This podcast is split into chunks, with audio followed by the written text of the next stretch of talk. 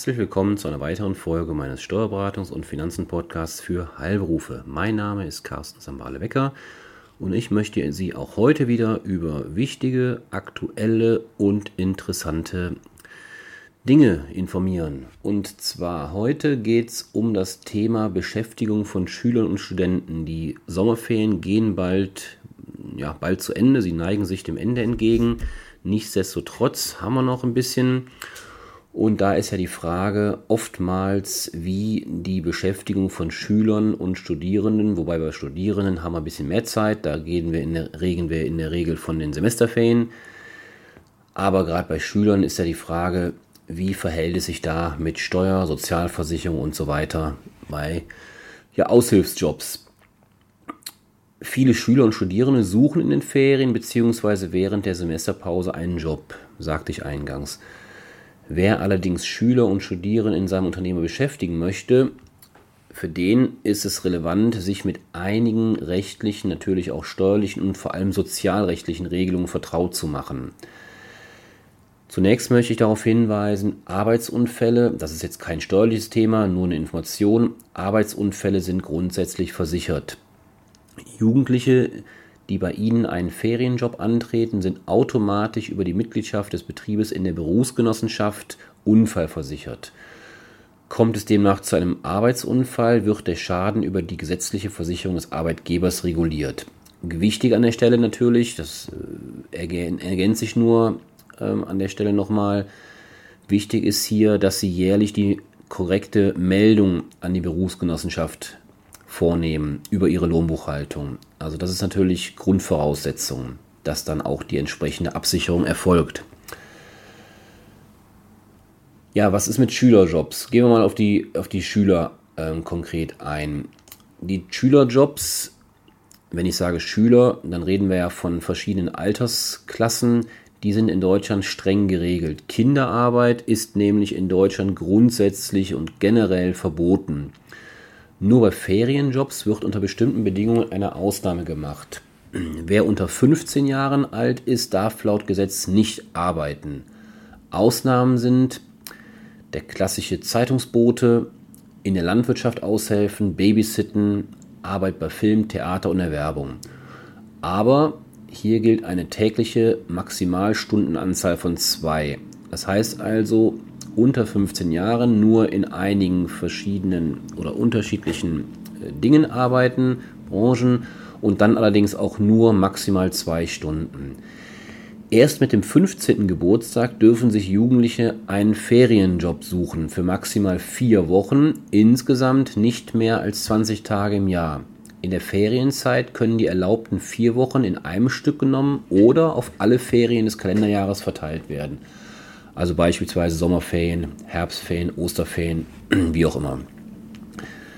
Es gilt die Fünf-Tage-Woche. Danach müssen mindestens zwei Freita freie Tage folgen. Schüler dürfen acht Stunden täglich arbeiten. Das macht 40 Stunden wöchentlich. Einschließlich der Pausen darf die Arbeit am Tag nicht länger als zehn Stunden sein. Nochmal zur Erinnerung, wir reden über Schüler ab dem 15. Lebensjahr.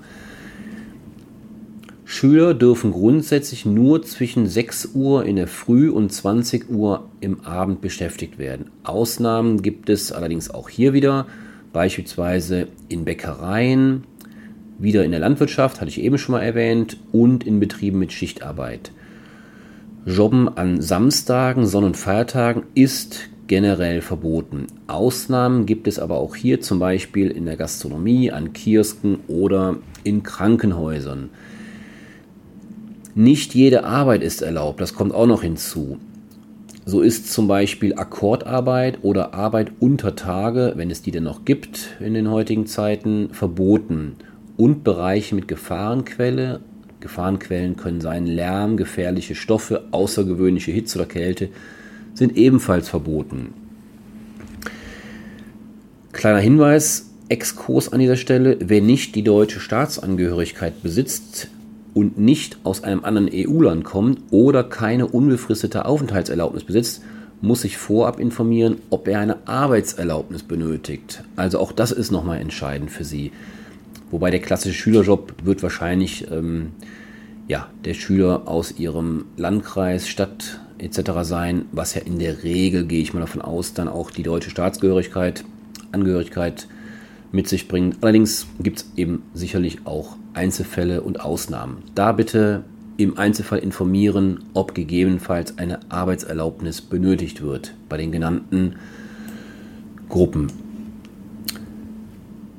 Wie sieht es jetzt aus mit, mit der steuerlichen? Das war ja bis jetzt ja nur so ein bisschen ähm, rechtliches, äh, rechtliche Rahmenbedingungen. Wann dürfen Sie überhaupt Jugendliche altersabhängig 15 ist da so der, der, der Schnitt sozusagen, haben wir gerade eben gesehen.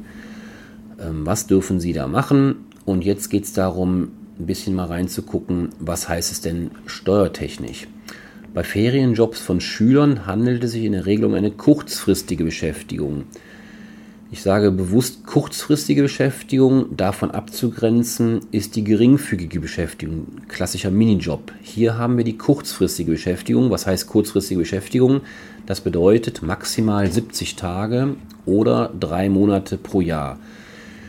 Diese kurzfristigen Beschäftigten sind sozialversicherungsfrei. Beiträge zur Krankenpflege, Arbeitslosen- und Rentenversicherung fallen demnach nicht an.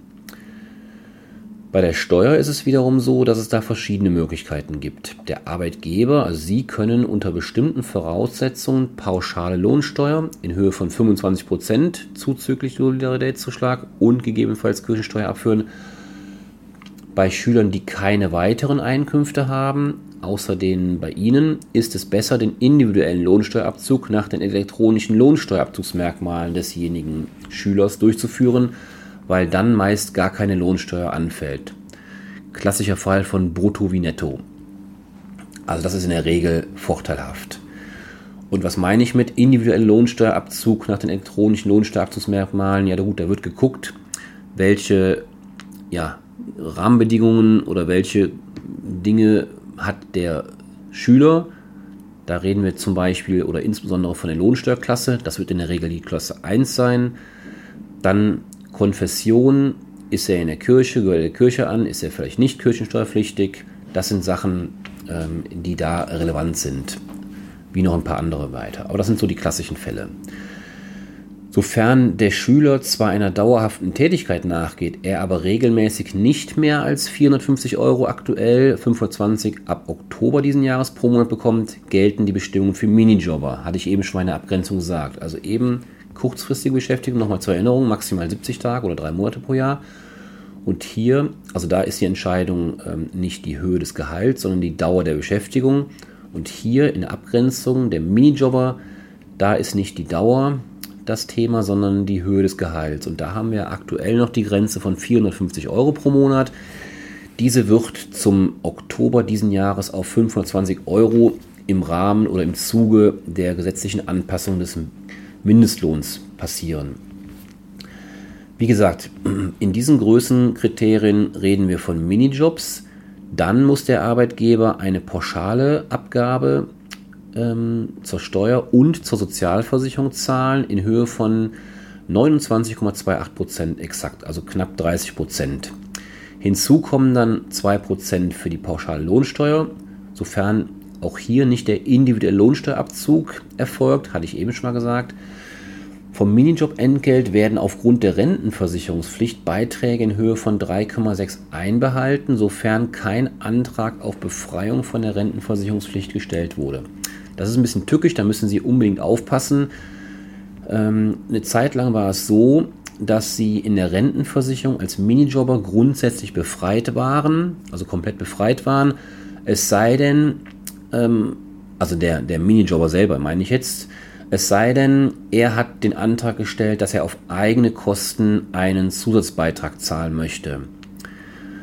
Was natürlich bleibt, ist der Arbeitgeberanteil. Das ist klar, dieser pauschalierte Arbeitgeberanteil, da kommt man nicht drum herum. Es geht jetzt hier rein um den Anteil des Arbeitnehmers, um seine Rentenkasse noch ein bisschen aufzubessern. Da war es eine Zeit lang so, ich war grundsätzlich als Arbeitnehmer, als Minijob befreit, konnte aber freiwillig sagen, ich will mehr bezahlen auf eigene Kosten. Jetzt ist es so, vor einiger Zeit hat der Gesetzgeber das verändert, das Verfahren. Jetzt ist es genau umgekehrt.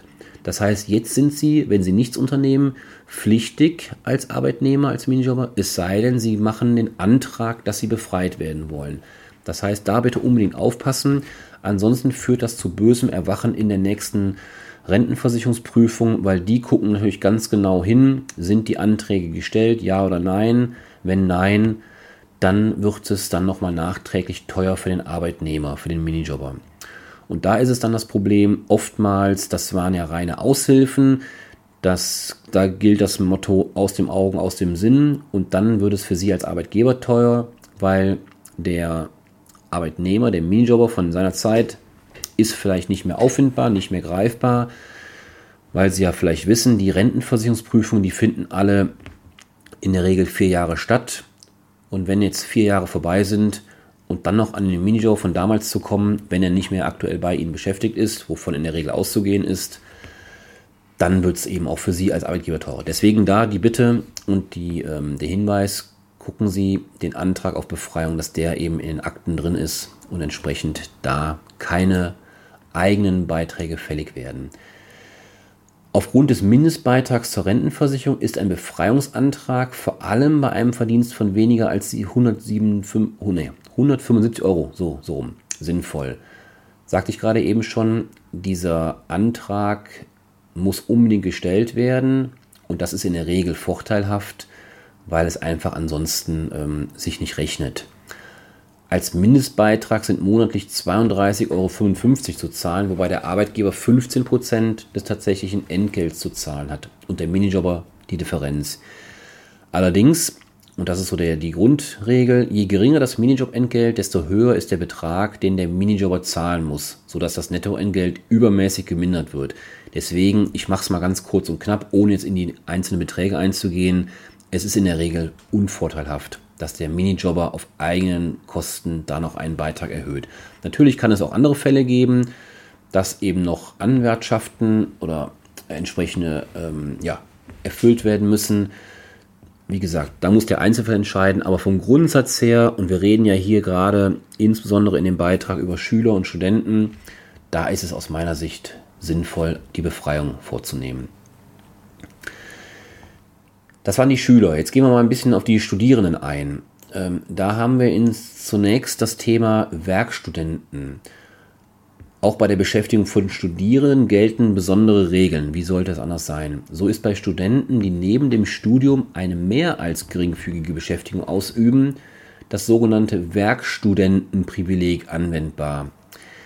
In diesem konkreten Fall sind nur Beiträge zur Rentenversicherung zu entrichten. In der Krankenpflege- und Arbeitslosenversicherung besteht dagegen Versicherungsfreiheit. Voraussetzung hierfür ist, dass Zeit und Arbeitskraft des Studenten überwiegend für das Studium aufgewendet werden.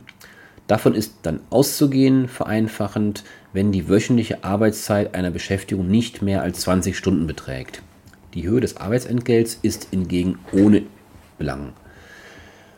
Mehr als 20 Wochenstunden sind dann unschädlich, wenn die 20-Stunden-Grenze nur durch Beschäftigungszeiten am Wochenende oder in den Abend- oder Nachtstunden überschritten wird und die Beschäftigung auf maximal 26 Wochen befristet ist. In den Semesterferien des Studenten darf auch an den Wochentagen mehr als 20 Stunden gearbeitet werden, also auf diese Woche bezogen. Werden mehrere befristete Beschäftigungen mit mehr als 20 Wochenstunden ausgeübt, zum Beispiel während der Semesterpause im Winter oder im Sommer, dürfen diese insgesamt im Laufe eines Jahres 26 Wochen nicht überschreiten. Sie merken schon, das ist in der Praxis sehr kompliziert. Das heißt, wenn Sie so einen Fall haben, dass Sie einen Studierenden beschäftigen wollen, sollten Sie sich unbedingt bei Ihrer Lohnbuchhaltung informieren, in diesem konkreten Fall, den Sie dort planen, wie viele Stunden ähm, ja, wollen Sie ihn beschäftigen, ihn oder sie, dann sollten Sie eben sich über die sozialversicherungsrechtlichen Konsequenzen eben vorab bei Ihrer Lohnbuchhaltung, bei Ihrem Steuerbüro informieren, damit Sie eben genau wissen, welche Kosten auf Sie zukommen. Unabhängig davon, ob neben dem Studium gejobbt wird, müssen sich Studierende in der studentischen Krankenversicherung versichern. Jetzt sind wir in dem Thema Krankenversicherung. Aktuell sind es monatlich 76,86 Euro, gegebenenfalls zuzüglich eines kassenindividuellen Zusatzbeitrags zur Krankenversicherung sowie nochmal 22,94 Euro zur Pflegeversicherung. Das heißt, wir reden hier über knapp 100 Euro Beitrag für den Studierenden zur Kranken- und Pflegeversicherung. Bis zur Vollendung des 25. Lebensjahres, können Studenten jedoch in der gesetzlichen Krankenversicherung ihrer Eltern beitragsfrei familienversichert sein. Das heißt, auch hier, das hatten wir eben schon in den Schülern, da war das 15. Lebensjahr interessant, auch hier bei den Studierenden ist das Alter interessant in puncto Familienversicherung ja, nein. Auch bei verheirateten Studenten ist eine beitragsfreie Familienversicherung über den Ehepartner zu prüfen. Also auch hier bitte darauf achten, dass Sie den Status des Studenten erfragen. Die Versicherungsfreiheit gilt allerdings nicht immer. Bei unbefristeten oder auf mehr als 26 Wochen befristeten Beschäftigungen mit einer wöchentlichen Arbeitszeit von bis zu 20 Stunden kann die Versicherungsfreiheit nur im Ausnahmefall bestehen bleiben. Das heißt, auch hier ist es wieder nicht das Gehalt entscheidend, sondern die, die Dauer der, Befrist, der, der Beschäftigung. Und auch zwischen dem Ende des Bachelor- oder dem Beginn des Masterstudiengangs gilt nicht das Werkstudentenprivileg. Also auch hier eine weitere Besonderheit. In welchem Stadium des, Studium, des Studiums ist der Student? Für die Zwischenzeit gelten die üblichen sozialversicherungsrechtlichen Regelungen bei Beschäftigungen. Dabei ist von einer Versicherung, sozialversicherungspflichtigen Beschäftigung in der Regel auszugehen. Ein Minijob mit pauschalen Arbeitgeberbeiträgen ist nur möglich, wenn das regelmäßige Arbeitsentgelt bei einer vorausschauenden Betrachtung jährlich 5.400 Euro aktuell nicht überschreitet. 5.400 Euro, wenn Sie mal auf dem Taschenrechner durch 12 teilen, durch die Monate, kommen Sie wieder auf die besagten 450 Euro aktuelle Minijobgrenze. Die Jahresgrenze sind dann eben 5.400 Euro. Eine versicherungsfrei kurzfristige Beschäftigung ist nicht zulässig, wenn sich diese unmittelbar an eine Beschäftigung als Werkstudent anschließt. In diesem Fall wird von der widerlegbaren Vermutung, also widerlegbaren Vermutung ausgegangen, dass es sich um die Fortsetzung des bisherigen, der bisherigen Beschäftigung handelt. Eine kurzfristige sozialversicherungsfreie Beschäftigung ist allerdings möglich, wenn ein Student zwischen Bachelor- und Masterstudiengang zur Aushilfe beschäftigt wird und unmittelbar zuvor keine Beschäftigung als Werkstudent bei diesem gleichen Arbeitgeber bestand. Sie merken schon, wenn wir ins Detail gehen, wird es hochkompliziert. Nur weil Sie einem Studenten oder Studierenden oder Schüler einen Aushilfsjob vergeben wollten, dass der sich ein bisschen sein Taschengeld auf, ja, aufspart und aufsammelt, und sie haben dann relativ viel Bürokratie. Daher an dieser Stelle der Hinweis, wie bei jeder Beschäftigung gehören auch bei Ferienjobs und der Beschäftigung von Studierenden alle relevanten Unterlagen in die Lohnakte. Dokumentation ist an dieser Stelle entscheidend, damit sie auch, ich hatte es eben schon mal erwähnt, im Rahmen einer Rentenversicherungsprüfung, die meistens dann erst vier Jahre später stattfindet, alle Unterlagen noch griffbereit sind. Zu diesen Unterlagen, die Sie unbedingt dokumentieren und aufbewahren sollten, gehören unter anderem die Schul- bzw. Semesterbescheinigungen, Anträge auf die Befreiung von der Rentenversicherungspflicht, hatte ich eben schon mal detailliert zu was, etwas zugesagt, die Nachweise über die studentische Krankenversicherung bzw. bei Kindern gegebenenfalls die Einwilligungserklärung der Eltern. Hinweis an dieser Stelle, bei Minderjährigen, also insbesondere bei den Schülern, müssen Anträge auf Befreiung von der Rentenversicherungspflicht zwingend vom Erziehungsberechtigten mit unterschrieben werden. Die Unterschrift des Minderjährigen allein ist nicht ausreichend. Also auch da nochmal darauf achten. Ist ja nur eine reine Formalie, aber bitte darauf achten, sonst wird es, wie eben schon beschrieben, teuer. Bei Unternehmern ist es naheliegend, dass die eigenen Kinder während der Ferien in der Semesterpause oder auch während des gesamten Studiums in elterlichen Unternehmen jobben. Doch wer Familienangehörige im Unternehmen anstellt, muss nicht nur die üblichen arbeits- und sozialrechtlichen sowie steuerlichen Regelungen beachten, was ich eben alles gemacht habe, sondern ein weiterer Punkt dazu kommt, kommt dazu, sondern auch mit besonders strengen Überprüfungen des Finanzamts rechnen. Finanzämter erkennen grundsätzlich Arbeitsverträge mit Familienangehörigen nur dann an, wenn sie dem sogenannten Fremdvergleich standhalten. Das heißt, alle Vertragsbedingungen zur Arbeitszeit, zur Höhe und Zahlungsweise des Gehalts und zum Urlaub müssen im Wesentlichen denen zwischen fremden Dritten entsprechen. In jedem Fall muss das Arbeitsverhältnis ernsthaft vereinbart sein und, ganz entscheidend, tatsächlich durchgeführt werden. Es darf nicht nur zum Schein eingegangen oder gar rückwirkend vereinbart werden. Das sind nochmal ganz wichtige Hinweise zum, zum Abschluss. Wenn Sie jetzt vielleicht sich gerade fragen, Fremdvergleich, das, das klingt zwar ähm, interessant, aber wie soll ich das bewerkstelligen? Sie werden ja möglicherweise in Ihrem Unternehmen oder in Ihrer Praxis, in Ihrem Betrieb in der Vergangenheit immer wieder mal Minijobber beschäftigt haben. Und dann haben Sie ja den Fremdvergleich automatisch. Ähm, das heißt also, wenn Sie Vergleichsfälle im eigenen Unternehmen haben, ist es doch ein leichtes, die auf, auch, auch auf Ihre Kinder, Ihre eigenen Kinder zu übertragen.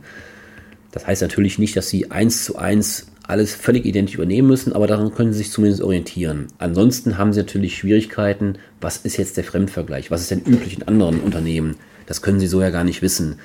Außer Sie fragen Ihren Steuerberater, der wird es wahrscheinlich wissen aus äh, anderen Mandatsbeziehungen, aber Sie können eben sich erstmal gucken, was haben Sie in Ihrer eigenen Unternehmen in der Vergangenheit umgesetzt. Ja, das waren heute einige Informationen, nochmal aus aktuellem Anlass. Ob Sie die noch in diesen Sommerferien umsetzen oder vielleicht in den nächsten Ferien, das betrifft ja grundsätzlich alle Arten von Ferien, hatte ich ja eingangs gesagt. Das betrifft ja auch Sommerferien, auch die Herbstferien, Winterferien, Osterferien haben wir, glaube ich, noch. Also von daher sind Sie jetzt vielleicht gewappnet mit so ein paar Hintergrundinfos, wie Sie sich da aufstellen. Aber das ist der meinen Ausführungen, glaube ich, klar geworden, ist es hochkompliziert. Also je nachdem, wie alt, wie viele Stunden das Arbeitsverhältnis betragen soll, ist der Student in der Familienversicherung drin, ist er verheiratet, das sind alles so Detailfragen und dann reden wir noch über die Befreiung von der Rentenversicherung.